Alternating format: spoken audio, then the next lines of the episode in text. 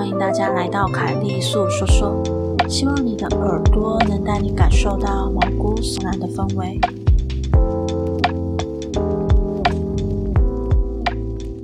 那么故事开始咯。我记得我在九年前，那时我是某一位老师的助理的时候，有一天老师接到一通绿岛的电话，从电话里听得到对方讲话很急，一直请老师抽空时间过去他们那里。老师跟他们讨论之后，约好了一个平日的时间过去。挂断电话后就跟我说，下周一订个船票去绿岛一趟吧。到了前往赴约的时间，我们就风尘仆仆的到了绿岛。其实那边是很靠海边，附近都是一块一块的大石头。等我们到了要处理的那户人家家里的时候，我们才发现事情其实还蛮严重的。那户人家的儿子啊，在一个假日的时候，就与同学们相约要去海边四处走走。他们晃着晃着，就看到一个天然的洞穴。这一堆小屁孩嬉笑吵闹着说要去探险。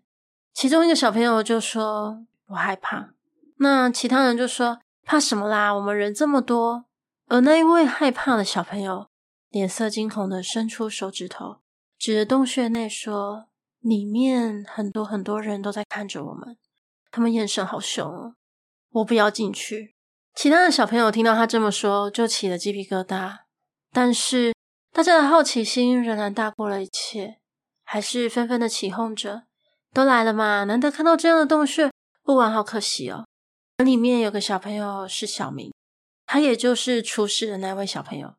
小明本身就是天不怕地不怕，也不相信什么鬼，个性呢更是活泼好动。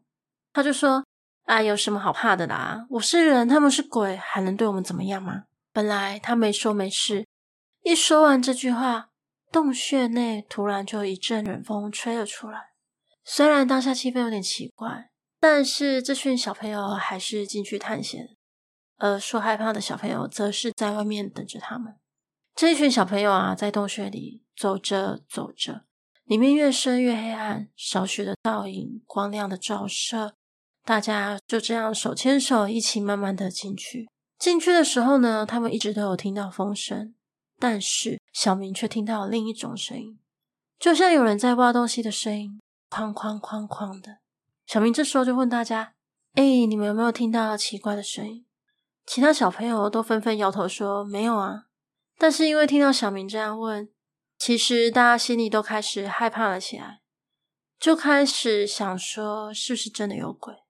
这时候小明又不怕死的说：“怕什么啦，拜托，白天哪来的鬼啊。”话音刚落，大家在那个瞬间就听到小明的身后传出了声音。这个时候每个人都转头看向声音的来源，没想到大家都隐约的看到两三个男女拖着支离破碎的身体朝他们扑过去。这个瞬间大家都吓傻了，想都没想拔腿就跑，也不管跌倒，就是死命的跑。一出来大家都不说话，一心只想要赶快回家。小明呢，他是跑最后一个，在他要出来的时候，突然有一只手拉住了他，跟他说：“我们来咯。”小明彻底吓个半死，一路哭回家。后面的一段时间里，有去洞穴的小朋友不是发烧个几天，就是吓到去手筋而已，唯独小明状况很严重。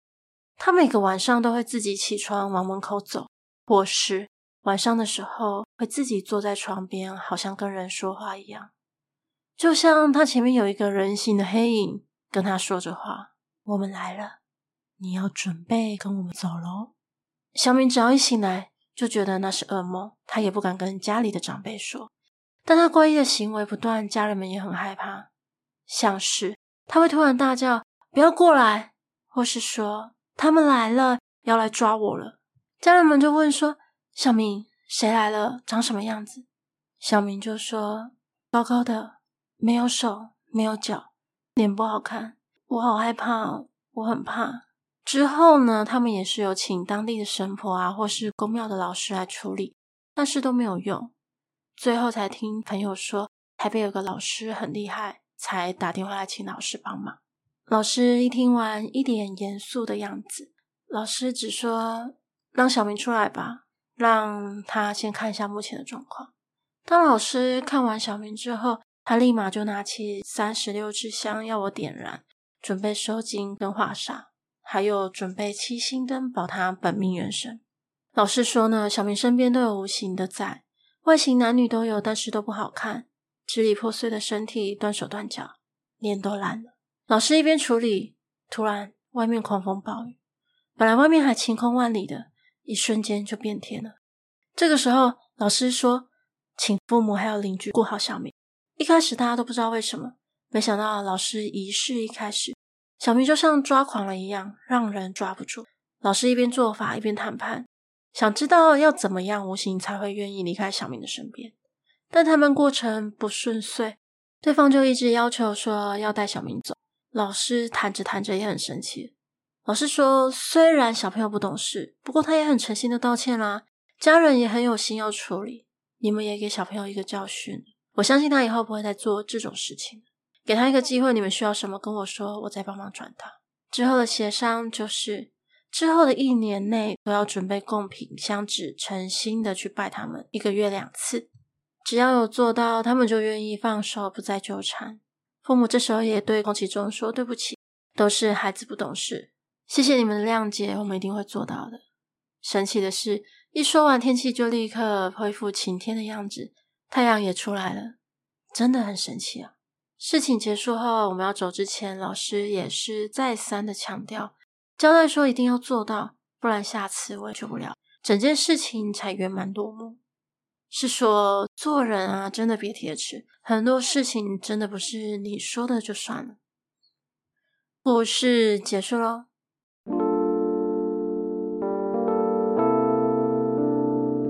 今天的节目就到这里咯，欢迎在 Firstory 的留言区留言给我，也可以到 YouTube 或是 F B 粉专找我。下次你想听听什么故事呢？我们下次见咯。